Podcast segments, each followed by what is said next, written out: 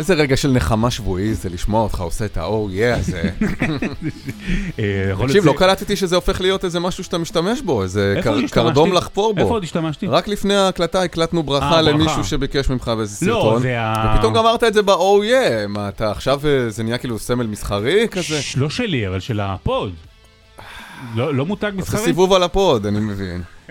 אמרנו שזה מלכר, נכון? אמרנו... אתה רוצה לחלוק ברווחים של ה-OE של- בינתיים? אני רוצה רווחים מהברכות שלך. כן. למשל, התעריף. יש בה אה, כל ההמבורגרים של ה-Oh, לי מוזס. כן. אז הם יהפכו את זה ל-Oh yeah, אני אתחלק איתך שם ברווחים ברגע שיקנו את זה. או שבוא נעבוד כבר חכם, אם אה, רוצים לעשות המבורגר ממותג לא כוחות, שיש בו איזה מין, אתה יודע, חוסר איזון בין בשר לירקות או משהו כזה שהוא לא כוחות, אה, אני אומר, עם- עם זה לח- למכירה. עם לחמניות, מ- או מאפיית אה, ברמן או מאפיית דוידוביץ'. יש מאפייה דוידוביץ'? כבר דיברנו על זה, מה יש לך? כן? אתה לא יודע שיש מאפיית דוידוביץ'? לא, דיבר- אם דיברנו על זה שכחתי. קודם כל כן, אתה שוכח הרבה דברים, אבל רגע, מאפיית, ב... זה כל הקטע, גם דיברנו, דיבר... בהתחלה, לפני אה, הפרק נכון, הראשון, נכון, אמרנו נכון, אולי נעשה. איזה משחק על המילים, על ברמן, דוידוביץ', נגיד, כן. נקרא לה פה המאפייה, כן, לא על הלחם לבדו. דווקא יכול להיות טוב המאפייה, או התנור, אני יודע, דברים כאלה. כן. מה קורה? וואלה, בסדר. ממשיכים, אתה כן. יודע, ממשיכים. חזרה הליגה השבוע, שזה...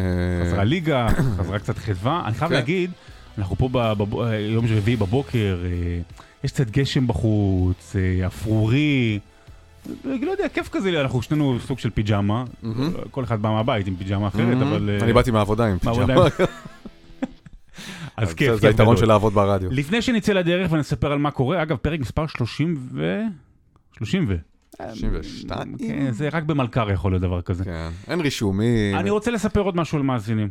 אתה אמרת שאין חסות? הנה בבקשה. אה, ניכנס לך לחשבון שבוע הבא. יום שישי הבא, מהמם. 15 בדצמבר, שזה אגב תאריך של יום מאוד מאוד מאוד מאוד חשוב בתולדות הכדורגל, נדבר על זה שבוע הבא. 15 בדצמבר, אה, אני מזמין אתכם, אם בא לכם קצת אה, להתנתק, אה, לשעה של מונדיאל, של כדורגל, לסוג של הרצאה ומפגש בבר גיורא בתל אביב, זה ממש בלונדון מיניסטר, שם בקומה מתחת, ליד סבתא. אני הולך לדבר שם על המונדיאל, על מונדיאל שהיה, על החוויות האישיות שלי, אבל גם באופן כללי על, על היסטוריה של מונדיאל, כחלק מהמהדורה החדשה של פילי מונדיאל.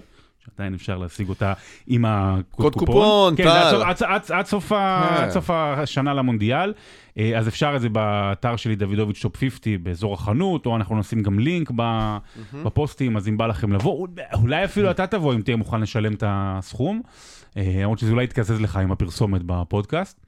אה, אני כאילו לא מאמין שאתה שבוע אחרי שבוע עושה פה קידום מכירות לעסקיך האישיים, פעם אחת ספר, פעם אחת הרצאה, שאני בטוח אגב שתהיה מעניינת וטובה, אתה. מקווה. אז אני גם רוצה, נו, פשוט, מה אתה מקדם? אני אומר פשוט תעבירו לי כסף בפייבוקס. ללא. תמורה. ככה סתם. כן. טוב, אבל מה אתה רוצה לדבר היום, שיהיה בחינם, אבל? טוב, היום נדבר כמובן על ליגת העל שחזרה באופן אה, מסיבי, היו כבר שני מחזורים בעצם מאז ההקלטה, כי יש מחזורי. אה, אמצע שבוע. נדבר על איך זה עובד. ו... כן, איך זה מרגיש. כן. אה, נדבר על הטירוף באנגליה, ובכלל, אתה יודע מה, נדבר על מוצרים, על מוצרי ספורט, צריכה, צריכה בספורט, למה זה כל כך עובד. נדבר קצת על הכדורסל הישראלי שחוזר, ודווקא עם כותרות לא טובות, ומילון יש. יש מילון שהוא חלק ב' של מה שהבטחתי בשבוע נכון, שעבר. נכון, ויש לי אה, סיפור היסטורי, לא מהספרים. ככה סתם באתי. וואלה. המצאתי משהו חדש, סיפור היסטורי חדש. המאזינים יצטרכו לשלם על זה בסוף? לא, עוד לא, אולי בפעם אחרת.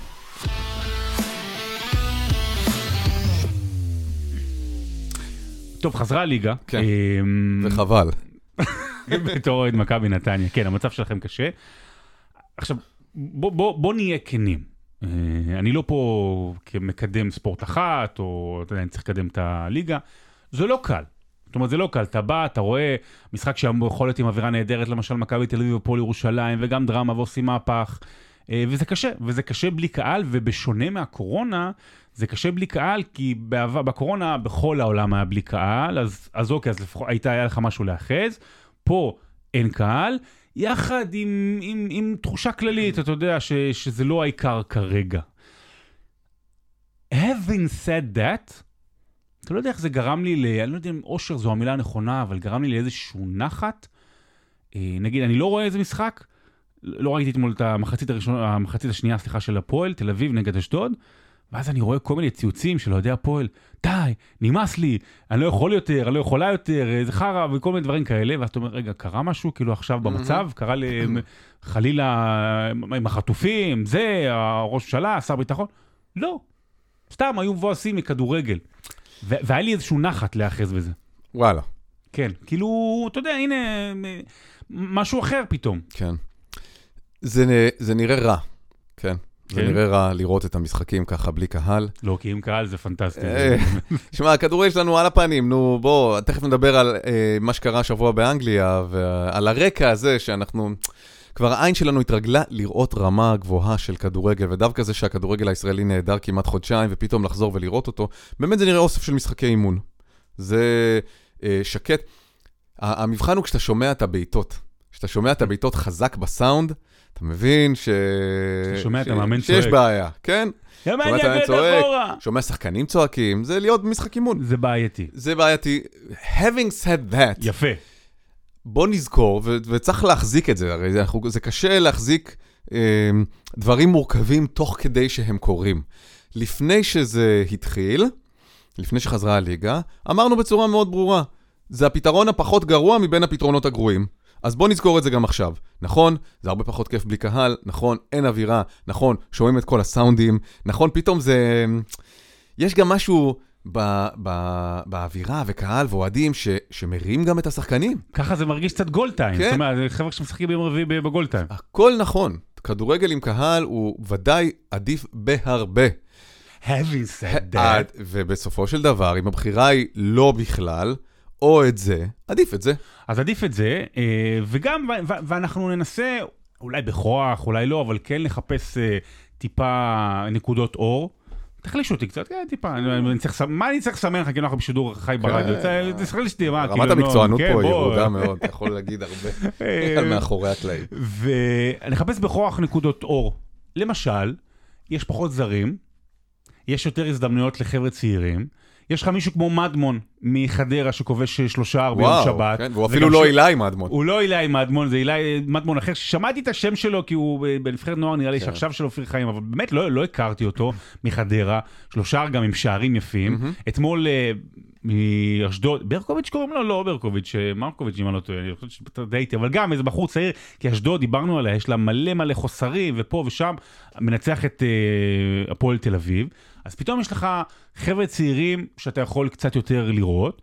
אה, וגם שוב, אתם באמת נראים רע מכבי נתניה. אני רוצה קצת בהרחבה לדבר על מכבי נתניה. בבקשה, כן. ברשותך, אבל אה, עוד, עוד, אה, עוד לפני זה, אני רוצה להשלים את הנקודה רק ש- שהתחלת. זה, יש בזה גם את היתרונות, נכון מאוד. פתאום מתגלים צעירים, מתגלים פנים חדשות, וזה קצת גם עוזר להשוות את המתח שבין קבוצות אה, טובות לקבוצות פחות טובות. כי קהל גדול של קבוצה גדולה, זה דבר שהוא דוחף ומאיים, בטח מה- במשחק... מאיים על אה, היריבה כן, הקטנה, בטח. ואם מגיעה קבוצה קטנה וקבוצה גדולה ומנטרלים את המשוואה של הקהל אצל שתי הקבוצות האלה, זה אולי יוצר סיטואציה קצת יותר שוויונית. למרות ששוב, בגלל שיש פחות זרים, אז גם ככה הישראלים של הקבוצות הגדולות הם הרבה יותר טובים בפער אה, מה, מהקבוצות הקטנות יותר, וזאת נקודה שרציתי להתעכב עליה, כי הכדורגל שלנו הוא לא ברוך כישרונות. יש, אבל לא המון. ו... וגם הרבה מאוד אנשים, הרבה מאוד שחקנים בתקופ, בשנים האחרונות יוצאים בשלב יחסית מוקדם לחו"ל. נכון, זאת אומרת, נכון. זה הרבה יותר מבעבר. אבל אלה שיש, מתרכזים אצל הקבוצות הגדולות, שיכולות לשלם להם. באמת, כן. כן, כי, כי ברגע שיש מצרך, זה היצע וביקוש, ברגע שיש אה, מצרך נדיר יחסית, מהמם. אז רק למי שיש כסף, המחיר עולה. ולכן רואים את הפער בישראלים של הקבוצות הגדולות והקבוצות הקטנות. ו... ו... וגם בדרגי הביניים, אני מסתכל אפילו על קבוצתי מכבי נתניה, אה, קבוצה שאני אוהד מגיל שבע אולי. אה, אני שבוע הבא בן 50, מה? אז זה fucking הרבה זמן. ו... 18? לא, 16. 11, 11. 11 לדצמבר, כן. עוד אה, חמישה ימים. נקליט באותו יום. סבבה, אה, בסדר גמור. בסדר, אמרנו, אין דבר יותר מסמל מאשר פרק 34, ביום הולדת 50. רוא- זה ביאס אותי אצל, כי נתניה כאילו, היא, היא מין קבוצת ביניים כזאת, הרי היא לא קבוצ... היא קבוצה גד... גדולה אולי בתפיסה שלה את עצמה, אבל מבחינת קהל, נגיד, היא מקום חמש, שש, מבחינת uh, היסטוריה הרבה יותר גדולה מהווה. ומצד שני, היא לא קבוצה קטנה כזאת, uh, אתה יודע, עם uh, דלה בקהל ומשתרכת, זה בדיוק מין דרג uh, מעמד בינוני פלוס נגיד, ואני רוצה לחדד רק אותך, שבקיץ האחרון יחסית הם יראו... אה, איזה שהן פעולות של, אוקיי, אנחנו, אנחנו מתחת לגדולות. כן. למשל, לרכוש מישהו בסכום גבוה, נגיד איתן אזולאי, סתם מישהו כזה, ואז אומרים, רגע, אנחנו כן יכולים, אנחנו כן מאלה שלא רק מוכרות, אלא גם קונות. בדיוק, אנחנו במשחק. בדיוק. אנחנו לא רק מפעל עבור קבוצות אחרות, בדיוק מה, שאמר, מה כן. שאמרתי קודם, נכון. הייצור של, של הדל של ישראלים, אז ברגע שכבר יש מישהו, אז הוא לא נשאר בקבוצה לא הכי גדולה. אבל אה, רואים את ההבדל. אני מאוד מאוכזב דווקא מהישראלים של מכבי נתניה. ובמיוחד אלה ששמו עליהם הרבה כסף, ואלה mm. שהבטיחו שהם כישרונות, ואתה רואה שזה עדיין לא זה. עכשיו, אני לא ברור, אתה יודע, סותם את הגולל ולא מוריד פטיש על הראש וכולי, כי זו תקופה בעייתית, תקופה מורכבת, והקבוצה כולה בתקופה רעה מאוד מתחילת העונה הזאת. המשך של סוף העונה הקודמת גם, אבל זה, זה מבאס, כי, כי ציפיתי שההחלטות על רכישת ישראלים ספציפיים כ... אה, אתה יודע, שייתנו שנתיים, שלוש בקבוצה, ידחפו אותה קדימה, ואז באמת ילכו למקומות הגדולים יותר. ממה שלפחות אני מביט כרגע מהמשחקים האחרונים, והלוואי אבל שאני אתבדה מאוד בקרוב, אלה לא נראות החלטות טובות, אה, כי אולי, אולי, אולי הם לא מספיק טובים. החלטות האלה לא טובות. ואני לוקח נקודת אור מזו ואומר, וואלה, הנה, תראה, פתאום אתה מתעסק בנתניה, ו... כן, אתה כן. גם, אתה גם, אתה לא מתחיל להגיד, טוב, נו, היה, הם לא חודשיים לא שיחקו, וזה, ונוותר להם, או דברים כאלה. לא, כולם היו במצב הזה. עכשיו אנחנו מתעסקים באיזשהו סוג של אה, מוצר, מוצר וגם סוג של אהבה לקבוצה, אז אני מבקר אותה כן. בצורה הכי נורמלית שיש. ובוא, במשחק אתמול מול מכבי פתח תקווה, פתח תקווה שיחקו בונקר, באמת, ב... לחמאס אין בונקרים כאלה. באמת, זה היה מנהרה, מנהרה מבוצרת, בעומק של 50 מטר, להטביע במים. שמדי פעם בצבץ איזה שחקן של מכבי פתח תקווה, הורים את הראש לראות אם יש עדיין עזה, וחזר למטה. צילם אה, זה, וזה הופיץ את זה. ועדיין, ונתניה שלטה, נדמה לי, סטטיסטית בסוף המשחק 80 אחוז כן. בהחזקה. אה, שואו. 80 אחוז. מטורף. כן, כי מה, מה, גם הגול בא מכלום, וזה היה משחק חד צדדי לחלוטין, ועדיין נתניה לא הייתה טובה מספיק כדי לממש את היתרון הזה בהחזקת כדור, ואת היתרון שהיה לה בכל פרמטר על מכבי פתח תקווה כדי לכבוש. אז uh, אני מאחל לכם שבהמשך העונה uh, תוכלו להציף את המנהרות. מה, יעלבו עכשיו? כאילו, זה לא, לא שאמרתי לא שזה... לא, לא, אמרת, לא, אני מה, יבינו, כן. זה אחלה, אחלה רפרנס, מה. גם באמת בונקר. מהשוואות לחמאס, בוא נשווה לצבא האמריקאי אה, מבחינת כוחות. אני יודע, אני רוצה, אני רוצה לפתוח את הנושא הזה עם uh, רפרנס לידידנו אסף אקרמן. אתה עבדת איתו בערוץ הספורט, חבר, uh, חבר מאוד טוב גם שלי, אני, אנחנו מכירים הרבה, אתה יודע שאפילו הייתי... אני חולה עליו. איש נפלא, כן, איש טוב. חמוד, חמוד. שאפילו הייתי איתו בחודש בתאילנד אגב. וואלה. היינו בחודש בתאילנד, כן, לפני הרבה שנים. איש עם שליחות. איש שאוהב, ואני רוצה, אה, ליבי יוצא אליו. למה ליבי יוצא אליו? הוא סריה אקרמן, הוא חולה, חולה, חולה של הליגה האיטלקית. הוא באמת משליחי הליגה האיטלקית המובילים בארץ, הוא מאוד אוהב את הליגה הזו.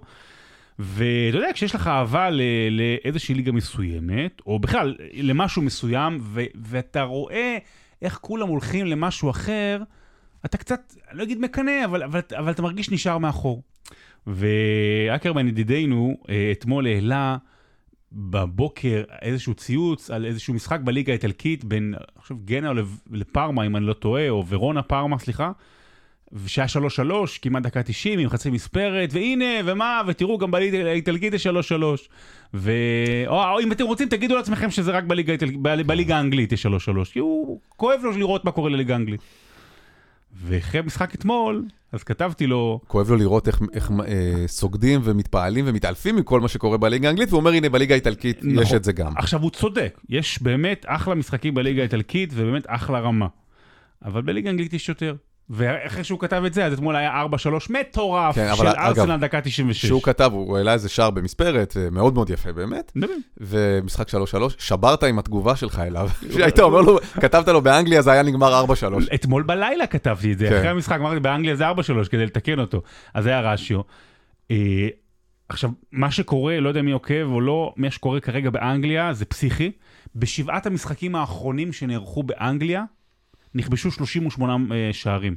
אה, היה, סתם, 5-0 לברנלי על שפילד יונייטד טוב, אבל זה לא, לא משחק, אתה יודע, 3-2 לצ'לסי על ברייטון, 3-3 בין אה, מנצ'סטר סיטי לטוטנאם, משחק מדהים, גם דקה 90.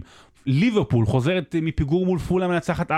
אתמול ארסנל מנצחת דקה 96 את לוטון טאון, לוטון טאון, שהמדים שלה כתומים, של משפחת כמו- לוטון. כמו השדה תעופה של איזי ג'ט. זה, זה באמת, איצטדיון יותר קטן, מה...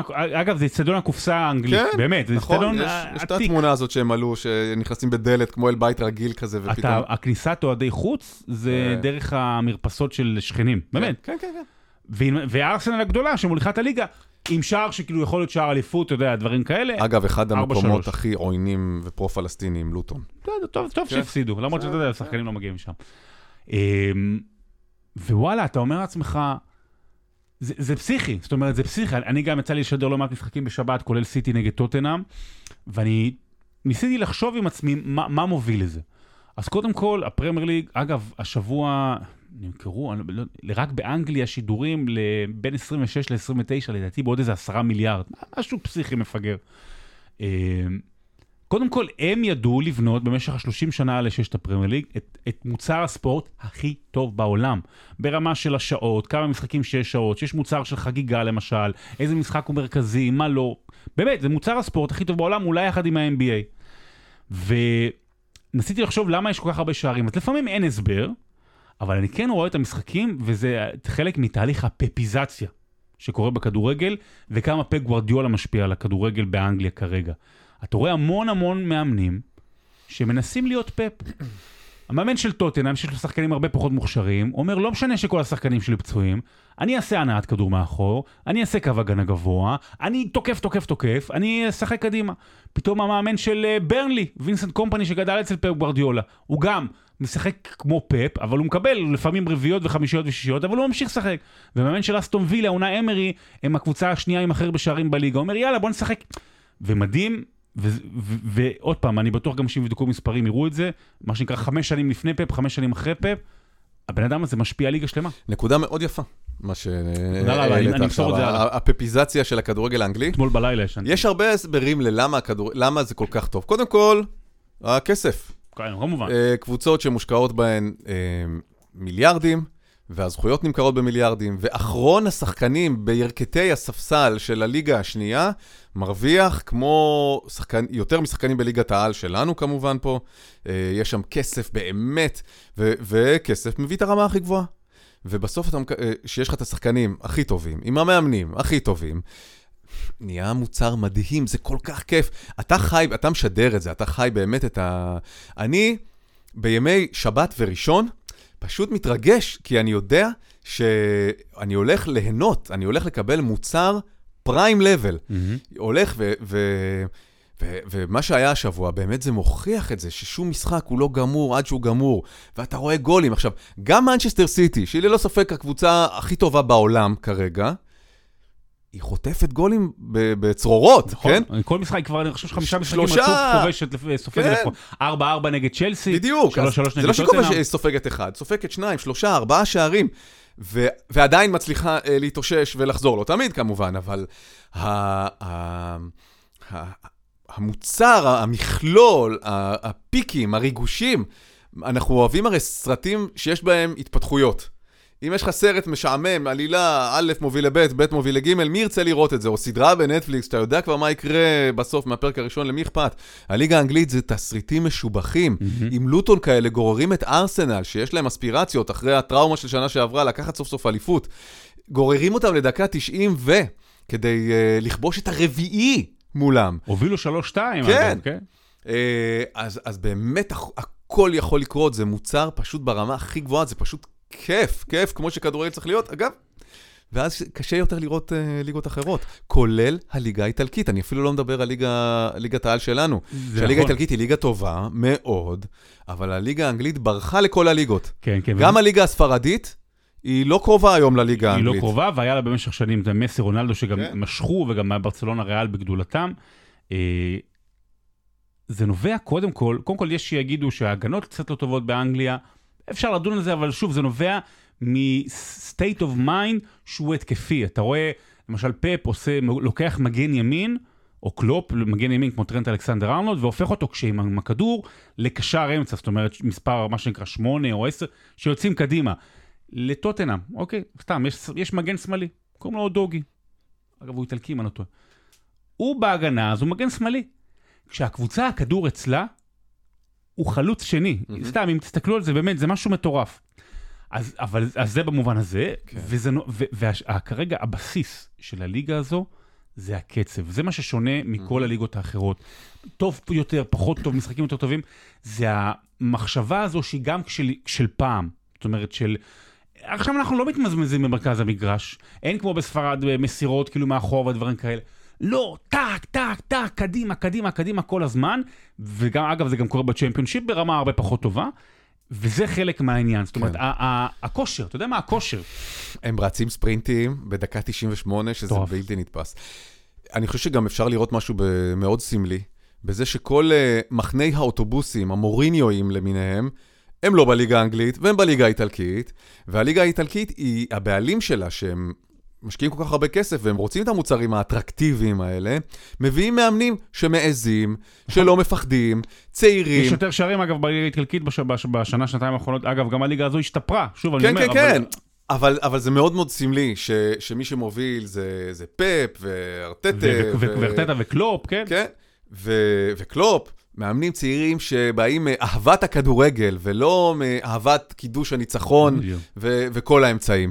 ו- ואתה יודע, זה כאילו בלתי נתפס שקבוצה כמו מנצ'סטר סופגת כל כך הרבה, וקבוצה כמו ארסנל סופגת כל כך הרבה, קבוצות שרצות לאליפות. הרי תחשוב אצלנו, סתם אצלנו אפילו, אם מכבי חיפה הייתה מקבלת שלישייה בכל משחק, ושמה רביעייה. אומרים, מה זה, זה לא היה, זה כאילו הגנה, אי אפשר זה, אי אפשר ככה לקחת אליפות. שם מעודדים את זה. כן, שם אומרים יופי. כן, fun, זה מדליק. לגמרי, זה המוצר. sorry, אקרמן. בוא נדבר עכשיו על משהו קצת פחות אה, חיובי. אה, טיפה, הכדורסל הישראלי חזר, ולא, לא זה החלק הפרו, הלא פחות אה, לא חיובי. אה, טוב שחזר גם, זה גם, אגב, מגרשים ריקים, ו- ואתה שומע את החריקות אה, שלה על הפרקט, וזה לא כיף. אבל טוב שחזר, uh, יש הרבה עניין גם לאנשים, אבל קרו שני דברים השבוע ש... מצריכים אפילו, לא, לא ארוך, אבל איזושהי התייחסות מאיתנו, אני חושב. הדבר הראשון, הפועל ירושלים בכדורסל. הפועל ירושלים בכדורסל היא חלק מהקבוצות אה, שמייצגות את ישראל באירופה, שהבית, במרכאות שלהם, נמצא בבלגרד. מכבי תל אביב, הפועל תל אביב, חולון, הפועל ירושלים, והם חיות על התפר של קצת ישראל, קצת בלגרד, קצת קבוצות, אה, מקומות אחרים שהם צריכים לשחק בחוץ. אה, ויש את העניין של הנושא השחקנים הזרים. וביום שבת הודיע הפועל ירושלים ששבעת הזרים של הפועל ירושלים לא יבואו למשחק בארץ, אלא יישארו כבר למשחק הבא שיש בבלגרד, כולל המאמן אלכסנדר ג'יקיץ'. ג'יקיץ', אה, שדיברנו עליו אגב אה, בעונה שעברה, אה, בחור מאוד מאוד כריזמטי שהקהל מתחבר אליו בטירוף. והיו היו דעות וביקורות מעורבות, נאמר, על העניין הזה. אני חושב שכן הרבה אנשים אומרים, טוב, אפשר להבין את הזרים. כן. אפרופו ענייני שרי ומה שזה, אפשר להבין את הזרים, כאילו, איך אתה יכול להכריח אותם? אבל כן הי- הייתה איזושהי נקודה כוכבית של רגע, רגע, רגע, גם המאמן הוא הפנים של המערכת. נכון. גם הוא, הוא ראש המערכת. ואתה אומר לעצמך, זה לא בסדר, ואז אתה אומר לעצמך, וגם שמעת קצת אנשים מהפועל ירושלים, שהפיגוע בירושלים, מתי זה היום 50, אני לא טועה, זה גרם, לה- זה, זה גרם להם ל, לרעדה.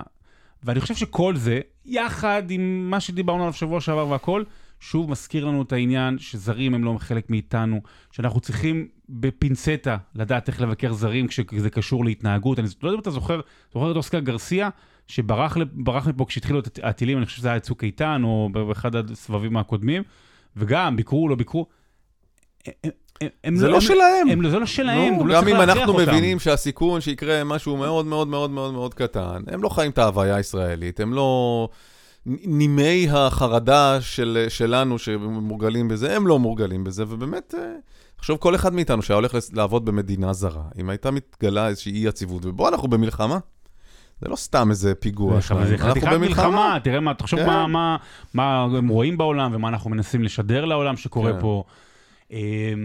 הם- זה מובן לגמרי, מובן לגמרי. אני חושב שכן הייתה ציפייה מה- מהמאמן, שבכל אופן... אה, עלתה תהייה, כי הוא סרבי, אז הוא כן. גם, הוא בן, נראה לי, אה. איזה 60, אז כאילו, אז הוא יודע מה, מה יש זה לו מלחמות. קילומטראז' במלחמות? בדיוק, אז מה כן, הוא מפחד? לא. מצד שני, לך תדע מה עבר עליו, בדיוק. אה, אם הוא דווקא טראומטי או פוסט-טראומטי מהמלחמה. אז, או- אה, או או שלא יודע, היה ב... טוב, לא משנה, אתה יודע, הוא בצד הסרבי, אז... אה, כן, כן, פחות... אה, אז זה דבר אחד, ודבר שני, שגם ממנו אני, אני מתעקש למצוא את הטוב.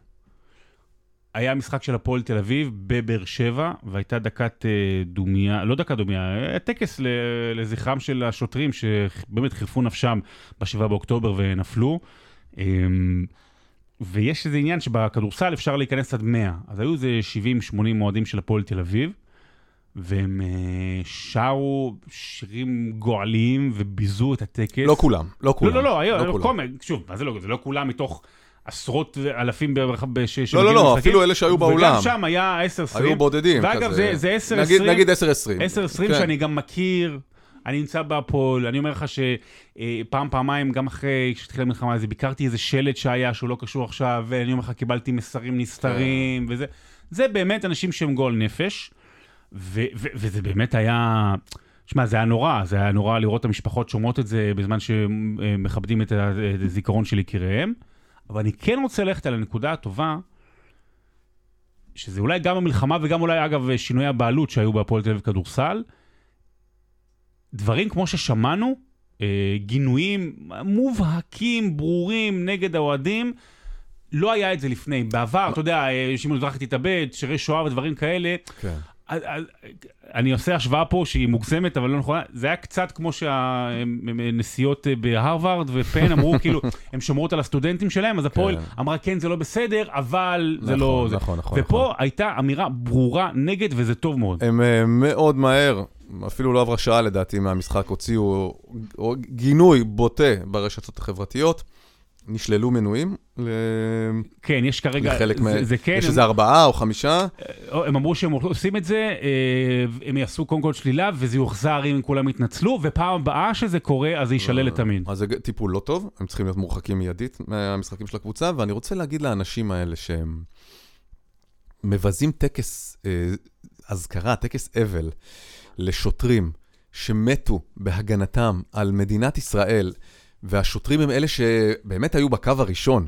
אפילו לא לוחמים של הימ"מ ויחידות מיותרות, מיוחדות שיש למשטרה, אלא הדסקאים, היומנאים, בקבלה של המשטרה, הם לקחו את הנשק שלהם ורצו להגן על התושבים בשדרות וב- ובקיבוצים ובמסיבה.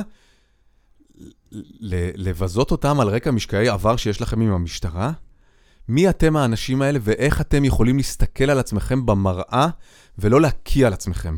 זה פשוט מחליא, ו- ובאמת זה... זה כל כך מביש שאדם גדל להיות כזה אדם. מה המשמעות של ספורט בכלל? מה המשמעות של אהדה לקבוצת ספורט? זה הדבר הכי לא ספורטיבי שיכול להיות. אתם מבחילים פשוט, תתביישו. גם, ו- ו- ואני רוצה, ו- וזה לא נובע מש- סתם. זאת אומרת, זה חלק מ... זה לא קרה בוואקום. לא, זה לא, לא. זה חלק מהמחשבה הזו רבה, בשנים האחרונות, שהזהות לקבוצה היא מעל כל היגיון אחר. זאת אומרת, אומרים שזה לא בסדר, לא, לא, לא, לא, אני אעשה את זה דווקא. למה? כי זו הדרך שבה אני רוצה לאהוד, ואתם לא תגידו לנו איך לעודד. לא, זאת אבל אומרת, זה... זה חלק מהמרקם, אני אומר, זה, זה, זה משם אבל זה, זה בא. כאילו פה ספציפית העטיפה של זה. מעבר לקו האדום ולקו השחור, זה, זה מעל. זה לקחת את המטרה, שהיא מטרה ספורטיבית, ו- ומתחת לשמיכה הזאת של המטרה, לעשות זוועות כאילו בשם המטרה. זה ממש, אה, אתה יודע, לקחת איזושהי אידיאולוגיה, ו- כן, ובשמה ל- להתנהג באלימות וברצחנות, ו... אין שום, ו- וכאילו להגיד, לא, אבל אני בשם האידיאולוגיה עושה את זה. אין, כן. שום, אין שום הצדקה. זה לא בשם שום אידיאולוגיה, זה פשוט אלימות ודוחות לשמה. באמת שאי אפשר לקבל את זה תחת שום כיסוי של אהדה לקבוצה או מלחמה עבור המועדון. זה פשוט גועל נפש מההתחלה ועד הסוף. אני רוצה לסיים אבל דווקא במשהו שכן קצת העלה חיוך על פניי בהקשר הזה של, ה, של הזרים, עוד uh, מה שדיברת קודם. במשחק של מכבי חיפה והפועל באר שבע, דקה 50 או 51, פתאום נשמעה אזעקה. משחק שהיה ביום ראשון. Mm. וישר uh, גם עמיחי שפיגלר ששידר את זה, שנייה עצר, השחקנים כולם עצרו, כי שמעו אזעקה, אבל זאת לא הייתה אזעקה של טילים. אנחנו כולנו מכירים את הסאונד הזה, הלב שלנו יורד הרי לתחתונים כן. ברגע ש... או אופנוע מניאק בכביש מהיר. או הבת שלי שעושה חיקויים של האזעקה. יש... אה, עם המעצבנים. כן, כן. אמ, זאת הייתה אזעקה של גלה ישן. באיצטדיון? כן. וואו. עכשיו, מה הסיכוי שמכל הדברים שיכולים לשבש משחק בעולם בתקופה הזאת, דווקא אזעקה אה, תעשה את זה. אז באמת כולם שנייה קפאו, וגם uh, עמיחי ככה התעשת מאוד מהר, ואמר שזה עשן. ואז כולם הביטו ימינה ושמאלה וחיפשו את שרי. הוא רץ אה, למרחב המוגן. אז שאתה מבין, הוא זר, כן? הוא אפילו אין לו את ה... כך... ואתה מבין באיזה חרדה הוא נמצא, זאת אומרת, שומעים כן. שזה לא הסאונד הנכון, ו... אבל הוא שמע והוא התחיל לרוץ למרחב המוגן. אה, אמ, ואתה מבין, כאילו באיזו סיטואציה קשה ובלתי אפשרית בשבילם זה להיות בסיטואציות. הוא עולה לשחק כדורגל, הוא אמור להיות ממש טוב, כשטיל יכול ליפול לו על הראש, והוא אפילו לא שייך למדינה הזאת. אזעקה שבתפילות. נראה לי נלך למילון. יאללה. נלך למילון, אה, נשמור את הנושא על אה, מישהו מאוד מאוד טוב. הוא, הוא ימשיך ככה כל השנה. לקראת היום הולדת, אחרי היום הולדת שלך, שלך, לקראת היום הולדת של לברון, נדבר עליו בהרחבה. בסדר גמור. אנחנו נדבר היום על ריגול בספורט, חלק ב', חלק בשבוע ב. שעבר, חלק א', עסק בריגול בתוך הספורט, כלומר, איך קבוצות ריגלו אחרי קבוצות אחרות, mm-hmm. מאמנים, שחקנים, והיום אני רוצה לקחת את זה ל-level שוואלה, לא חשבתי בכלל שיש אותו, איך ספורטאים הם מרגלים. לא בעולם הספורטיבי, אלא בעולם הביון. שהסוכנויות השתמשו בהם? כן. Mm-hmm. אה, יש מלא, מלא, מלא כאלה. חולה על סיפורי מלחמה קרה. באמת, חולה, חולה, חולה. זה מכל הזה. עכשיו, יש המון המון אנקדוטות, אני ברשותך ארוץ, כי זה באמת לקט של אה, סיפורים. תדרג. אני לא עושה דירוגים, אני משאיר את זה לך, אתה. מתפרנס מזה, כולנו מבינים את זה, קוד קופון טל, ספר החדש, מהדורה מחודשת של פעילי מונדיאל, הרצאה בשבוע הבא בבר גיורא, גם תהיה מכירה מיוחדת של הספר, בסדר גמור. תרשה לי להתעסק אה, בתוכן הנקי, אוקיי? אז אני אציג לכם כמה מרגלים שהיו ספורטאים. אה, יש, אה, עכשיו, בוא נגיד את האמת, את רובם אנחנו לא מכירים. כי הם מהעבר הרחוק. יש אה, אדם, אה, שייט, בשם סטרלינג היידן. אה, הוא בגיל 16 הפליג ברחבי העולם פעמים רבות, והיה קצין בחיל הנחתים, mm. הנחתים mm. האמריקאי, וסוכן של המשרד לשירותים אסטרטגיים, ה-OSS, שזה מה שקדם ל-CIA. Mm. לפני CIA קראו לזה OSS. הוא, במהלך מלחמת העולם השנייה, אישית אספקה מאיטליה לפרטיזנים ביוגוסלביה. כי הוא היה כזה שהיה טוב, שהוא פשוט, אתה יודע, ידע לתמרן עם המשלוחים של כן, האספקה. כן. אה, והוא הקים צוותי חילוץ של צוותי אוויר בשטח כבוש. וזה לא הפריע לו תוך כדי, כשייט, להתחרות במרוצים שונים באירופה. והאנקדוטה משעשעת עליו שהוא התחרה פעם אחת במרוץ אה, בגלוסטר, במסצ'וסטס, ואז צלם צילם אותו, ככיסוי, אתה יודע, לעיתון אה, ספורט. אולפני פארמאונט בהוליווד ראו את התמונה שלו, והזמינו אותו לאודישנים, בלי שהם בכלל ידעו שהוא היה מרגל. סתם כי הוא נראה להם טוב. כן, כי הוא היה נראה טוב, והוא עבר את האודישנים, והוא אפילו נהיה כוכב קולנוע. באמת? זאת אומרת, ממרגל לשייט לכוכב קולנוע, הוא שיחק בסנדק, אה, ובעוד כל מיני סרטים. אמרו, כתוב לך איזה תפקיד? שוטר אירי אמריקאי. אני לא הלכתי לבדוק, אני מודה. לא, זה שהרגו אותו, זה שהרגו אותו אולי. אני לא יודע. אני אבדוק את זה, וואו, יש מצב שזה שכאילו, נו, אה, אל פצ'ינו ירה בו. יכול להיות, יכול להיות, אני באמת לא יודע. גם מבחינת הגיל, זה היה צולם מ-72, הוא נראה כן, קצת כן. מבוגר. והוא היה במלחמת העולם השנייה, כן. אה, מקלסקי, officer מקלסקי, יש מצב. שמע, שולט אתה. כן, בואו נעבור אל מי שנחשב הספורטאי הגדול ביותר על פני כדור הארץ בשנות ה-50, קוראים לו דייב סים. הוא דחה הצעה של הניו יורק ג'יינטס לטובת לימודים באוניברסיטת דיוק, ושם אה, הוא, הוא היה אתלט גם, הוא קבע שיאי מסלול ב-100 יארד, 220 יארד, משוכות. דטרוט, דטרויט ליונס בחרו בו בדראפט כדי לשחק פוטבול, אבל גם את זה הוא דחה כדי ללמוד uh, רפואה. והוא השתתף באולימפיאדת 1960 ברומא. זה שיאה של המלחמה הקרה, מהמם. או אחד השיאים של המלחמה. רגע לפני משבר הט- הטילים נכון, בקובה. בקובה, בדיוק. הוא היה מעורב במזימה של, וזה אחד הספורטאים הגדולים והמוכרים בעולם אז, הוא היה מעורב במזימה של ה-CIA, שנקראה מבצע אווירודינמיקה. התוכנית הייתה לשכנע ספורטאים סובייטים לערוק, מהמם. כשהוא בעצם המתווך בין הספורטאים ל-CIA. הוא היה אמור ליצור את הקשר, הוא היה אמור uh, לגייס אותם, ואז להפגיש אותם בסופו של דבר עם סוכן של ה-CIA. שפוגש אותם בתחרויות, כן, כן. למשוך אותם. אה, אף, הוא לא הצליח. הוא לא הצליח לגייס אף. סוכן. מה שכן, הוא זכה במדליית כסף בריצת 100 מטר. ואחרי זה, גם היה רופא עיניים אה, משגשג. כשסיפרת, אמרתי, רגע, איך לא הכנסתי אותו לסיפור אולימפי, לספר, שאגב, גם אותו ניתן לראות. לא, לא, ואז אמרת, טוב, הוא לא הצליח אף אחד, אז אולי בגלל זה. כן. אגב, אני פתאום קולט שדילגתי על ההקדמה. למה לספורטאים כל כך קל להיות מרגלים? כי הם משתתפים בתחרויות ברחבי כן, העולם. אמרת את זה שבוע שעבר, נכון. בסדר. הרבה פעמים במדינות שאין קשרים אה, דיפלומטיים, אה, אבל הספורט הוא הרי על-פוליטי, על-דיפלומטי, ואתה, גם אם אתה מדינה שאין לה יחסי שלום עם מדינה אחרת, כדי לארח תחרות בינלאומית אתה חייב לתת כניסה, ב-2009, שחר פאר, אנדי רם וכאלה, הלכו Mhm. לקטר, שעוד זה עוד היה... והיו. הראשונים שם, הראשונים, נכון? כן. כן. בוא נעבור לדון ברג. הוא קופץ מוט, זוכה מדליית זהב. גם הוא ברומא 60, וגם הוא מרגל של ה-CIA. באותה אולימפיאדה, כן, והוא גם ניסה למשוך ולא הצליח. בהחלט. לא, חכה. אוקיי. אמ, יש אה, אה, קופץ לרוחק סובייטי שקראו לו איגור טר אובניאסיאן. במשחקי 1960 סיפר כי אותו דון ברג פנה אליו, אמ, ויחד עם שני ספורטאים אמריקאים אה, נוספים, אותו דייב סים. מהאייטם הקודם, אולי זה נראה להם חשוד. וזורק הכידון אה, על קנטלו. והם, אה, שלושתם דיברו איתו וסיפרו לו כמה הם אוהבים את החופש בארצות הברית, אה, ואיזה כיף זה. איזה מוזיקה טובה. כן, אה, אתה יודע, להתחיל כאילו לגייס אותו. הזמינו אותו לארוחת ערב, אה, אבל כשהוא הגיע למסעדה, הוא ראה אה, חייל. חייל, אני לא יודע אם זה חייל סובייטי, כי מה יש לו לעשות ברומא בעצם, או שזה מאבטח, אני לא בדיוק יודע, אבל זה גרם לו מאוד מאוד אה, להילחץ, והוא עזב את אה, ארוחת הערב, הוא פחד, אה, ולכן המבצע הזה כאמור נכשל, אבל אה, אה, אותו דון ברג זכה במדליה, בקפיצת מוט, גם הוא רצה להיות כוכב קולנוע, וכמעט היה טרזן. אה, בסנדק 2? לא, הוא כמעט היה טרזן, אבל נפצע. לפני הטרזניות, ולכן לא קרה. בסופו של דבר הוא ואשתו ניהלו איזה סאמר קמפ, והוא עבד כמנהל ספורטיבי בקולג', מדליסט אולימפי, סוכן של ה-CIA, שהצליח, אה, ל- שלא הצליח. אז לברג לא היה במה להתרברב?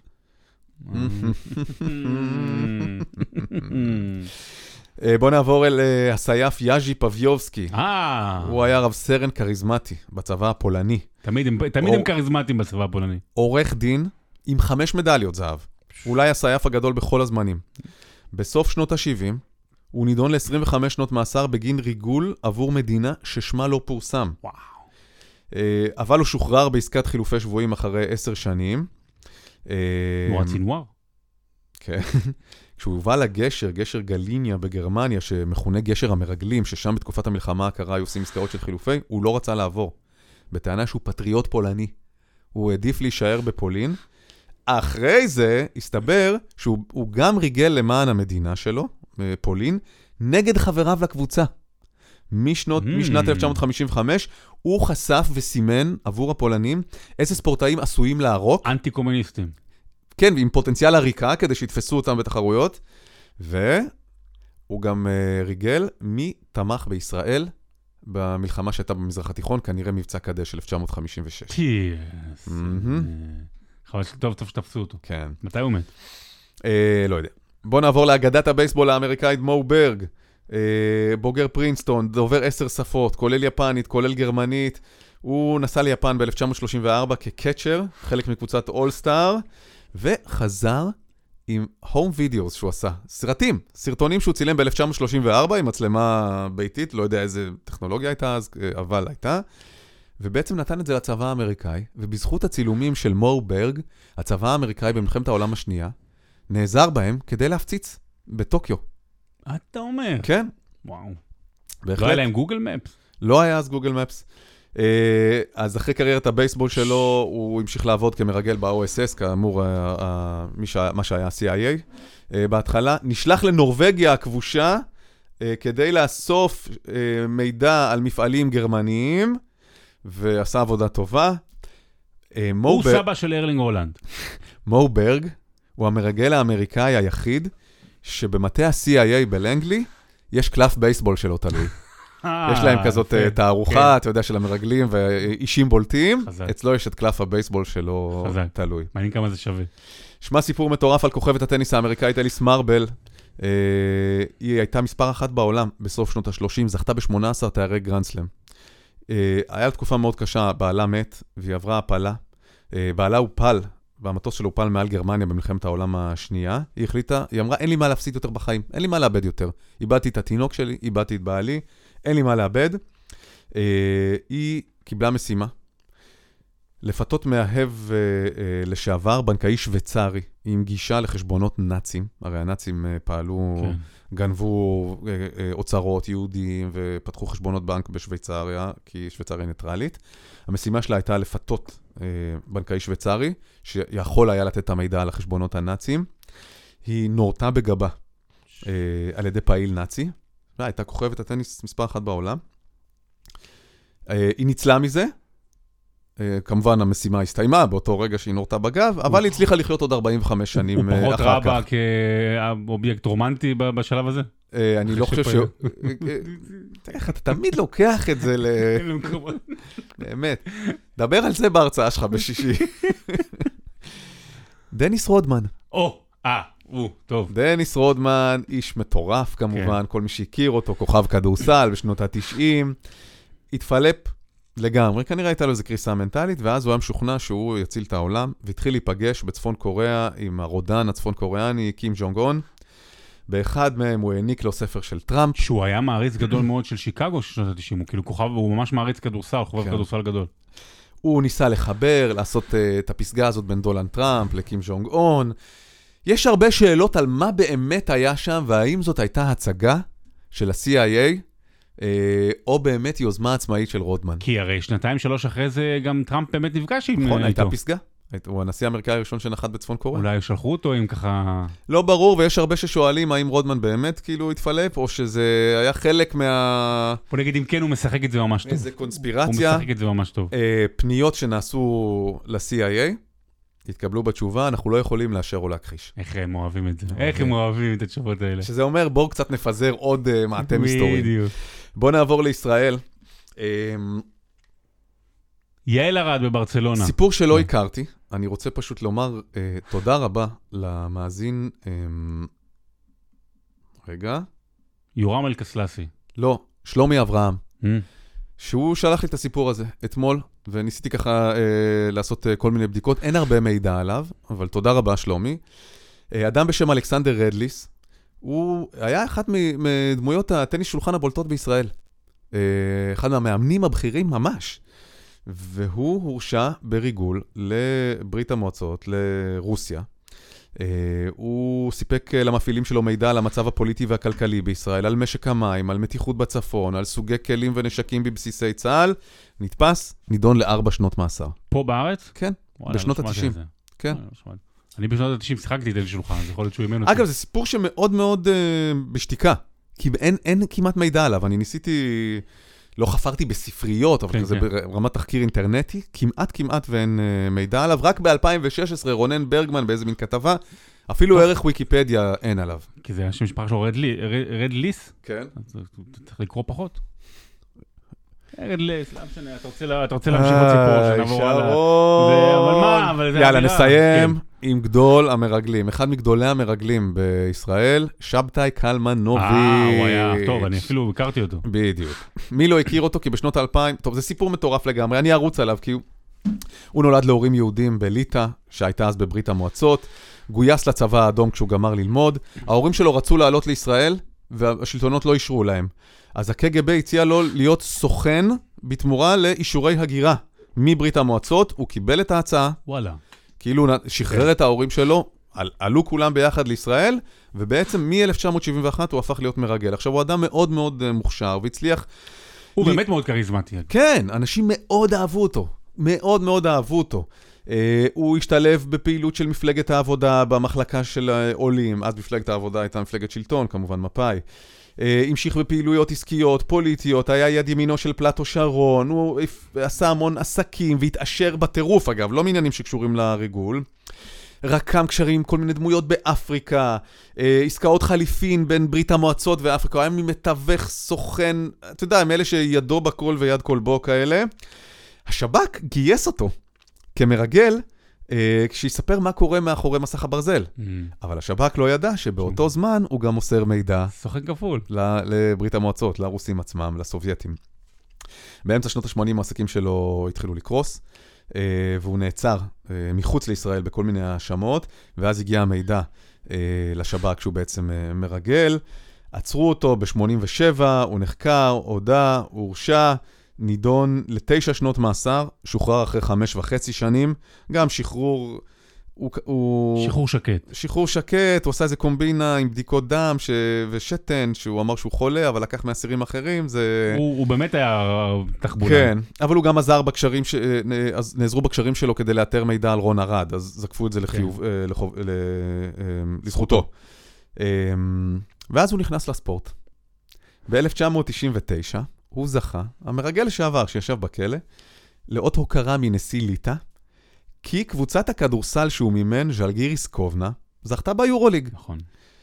ואחרי זה בשנות האלפיים, הוא, אה, הוא קנה עוד קבוצת אנשים של ספרטק מוסקבה, והוא קבוצה, קנה את קבוצת אנשים של יקטר, יקטרינבורג, כי אשתו שיחקה שם. הם שיחקו נגד, אני הייתי בש- כגלצניק, צעיר, שסיקרתי משחק שספרטק הגיעו לפה למשחק נגד אנדה רמת השרון, מהמם. והוא היה בעלים כן. של הקבוצה. בדיוק. אה, את היקטרינבורג, הוא... שאשתו ששיחקה שם הוא קנה כדי לעזור לאשתו, וגם שם הוא הצליח להסתבך, הוא הביא כל מיני זרות כן. איכותיות, אבל מה עם דרכונים גיאורגיים מזויפים? שמע, זה אנשים כאילו... אה, ואז הוא קנה את אה, קבוצת הכדורסל אליצור רמלה, קבוצת הנשים של אליצור רמלה, וגם ניסה להרים שם פרויקט, ואתה יודע, זה הצליח אה, אה, לאיזשהו פרק זמן, השחקניות לא אהבו כי הוא העיף את המאמן ש- שהיה שם והביא מאמן אחר. בקיצור, איפה שהוא לא הגיע, נהיה בלאגן, זה מצליח איזושהי תקופה, זה נעלם. האיש שישב בכלא, כן? זה מדהים אותי. מילא לקנות קבוצות בחו"ל, מילא בליטא, שזה... בכוונה, בכוונה. אבל לקנות קבוצה בארץ, אחרי שבגדת במדינה שלך, ישבת בכלא על ריגול, אני רוצה להקריא לך ציטוט של יואל לביא, שהוא היה אז ראש עיריית רמלה. האגדי. כן, שוב, זה אחרי שהוא שוחרר מהכלא, על בגידה במדינת ישראל, על ריגול, שהוא קנה את הקבוצה, הוא השיב לביקורת אז ראש עיריית רמלה. אתם לא רוצים שהוא יביא גביע אירופה? אני מצדיע לו, הוא מריע לו על פועלו, צריך לברך אותו על כך. אפשר לחשוב מה קרה. אסור שהעתיד שלו יהיה עם מחשבה חיובית? יפה, מעכשיו רק שני חלקים אם אפשר במילון, שניים או שלושה חלקים, אתה יודע שזה יימשך כזה כמו אה, פרקים גדולים בסדרות. אה, מילון היסטורי, אה, הדלקת אותי שבוע שעבר, דיברת קצת על בייסבול, על כל מיני דברים של אה, ריגול בתוך הבייסבול. וגם אה, זה בדיוק התקופה הזו, כאילו בנובמבר, זה היה חודש שעבר, אה, אריזונה זכתה ב-MLB. אה, disclaimer, שני disclaimerים, אוקיי? אחד, אני לא מבין בייסבול. ב', אני לא בטוח, אני, לא, אני עדיין לא שלם עם עצמי האם זה ספורט. אוקיי. זאת אומרת, זה ספורט. אבל אה, אתה יודע, קצת שמנמנים, קצת מבוגרים, קצת זה לוקח מלא זמן, סתם, זה ספורט, אבל קשה מאוד להתחבר לזה. אממה, אה, אלא אם אתה גדל עם זה כאמריקאי, או. יפני, או קובאני, וכמובן... אנחנו מכירים על ספורט מהסדרות, מהסרטים, מהתרבות האמריקאית הגדולה שאנחנו צורכים.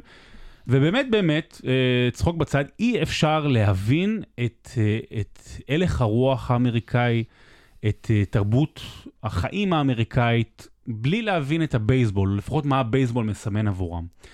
ובאמת, אה, איך, איך הם מכניסים את, ה, את, ה, את המחשבות שלהם בתוך הענף הזה, זה באמת אולי הענף הכי אמריקאי שיש ב, במובן האמריקאי שלו, אה, שזה הרבה זמן, וזה דיבורים, ולוקחים את הזמן, ויש הפסקות, ונקניקיות, וזה כאילו איזושהי באמת חוויה של כל המשפחה.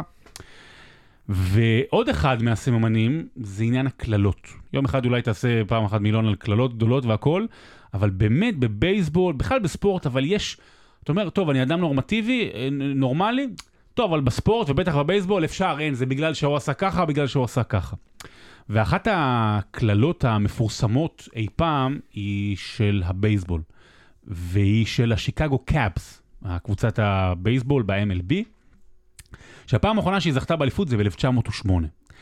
והיא הייתה טובה, קצת פה, קצת שם, ואז הגיע המשחק הרביעי בסדרת הגמר של 1945 בין שיקגו קאבס לדיטרויט, והגיע בחור בשם בילי סיאנ, סיאניס, סיאניס, כן, בילי סיאניס, שהוא היה הבעלים של פאב מקומי, בילי גוט, ככה קראו לזה, וכמו שאני עושה פה חסויות, אז הוא גם, הוא אמר, אני אביא, סליחה, אני אביא לאצטדיון, גוט, אני אביא עז, לעונה לשם מרפי. ביל הביא אותה בשביל המזל. אה, הוא גם, ראה, הוא גם אפילו קנה כרטיס מיוחד עבורה. אבל הריח הנורא שיצא מהעז אה, הפריע מאוד לאנשים ביציאה, ואז הבעלים של הקבוצה, ומי שהיה מנהל שם של האצטדיון, הכריח אותו ללכת. בילי כל כך כעס, ואומרים שהוא הטיל על הקבוצה קללה, שהיא לא תנצח יותר. אגב, את המשחק היא הפסידה, זה היה במסגרת סדרת הגמר, את הסדרה הפסידה, אבל יותר מזה, לא רק שהיא לא זכתה באליפות מאז, היא גם לא הצליחה להגיע לסדרת הגמר. זה באמת, הם הרגישו, אנחנו הכי טובים, יש לנו את השחקנים הכי טובים, הבאנו ככה, יש קללה שרובצת מעלינו. אבל ב-2016 קרה מקרה. 2016 זה גם השנה שלברון ג'יימס הביא את האליפות לקליבלנד, והוא ראה עם הקאבס, קאבס, כל מיני דברים כאלה, ואז השיקגו קאבס הגיעו לסדרת הגמר, אוקיי? והיו בפיגור של 1-3. הם היו בפיגור של 1-3 מול קליבלנד, ולברון עודד את הקליבלנד. ובאחת הפעמים היחידות בהיסטוריה, הצליחה שיקגו להביא את ההתמודדות, הסדרה למשחק שביעי. לא שאני יודע עכשיו להסביר לך, אבל לאינינג התשיעי, משהו כזה, היה, היה אה, צמוד, היה 6-6, ואז קרה מקרה. היה קלאד ברסט, כאילו שבר ענן. פתאום היה שבר ענן, היה מומנטום של קליבלנד בדרך לנצח את המשחק, אבל פתאום הגיע שבר ענן.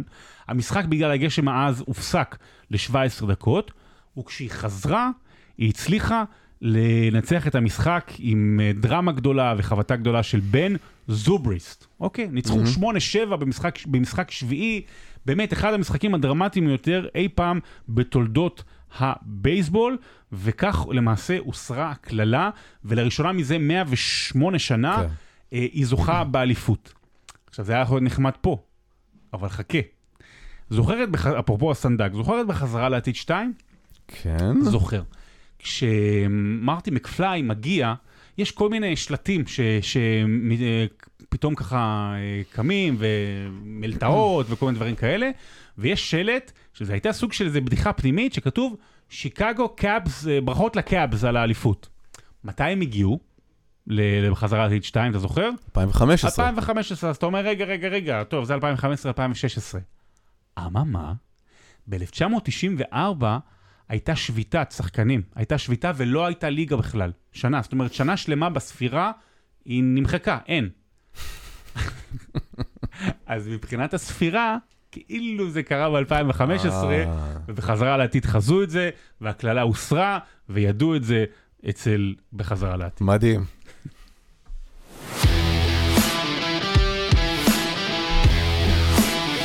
אוקיי. אוקיי, אז אה, סיימנו. סיימנו. ניפגש שבוע הבא, אחרי באיזה יום? אה, יום שני? היום הולדת שלך? יום שני זה היום הולדת שלי, כן. מה אתה מתכנן לי? לך? כאילו מה אני אעשה כן. לך לכבוד היום הולדת שלך? בתור חבר וזה. לא, אבל מה אפשר לעשות עכשיו? לא יודע, אבל כשנקליט בפעם הבאה, אתה כבר תהיה... אני אהיה בעשור השישי לחיי. אתה קולט? זה כמעט פנסיונר. קשה לך עם זה?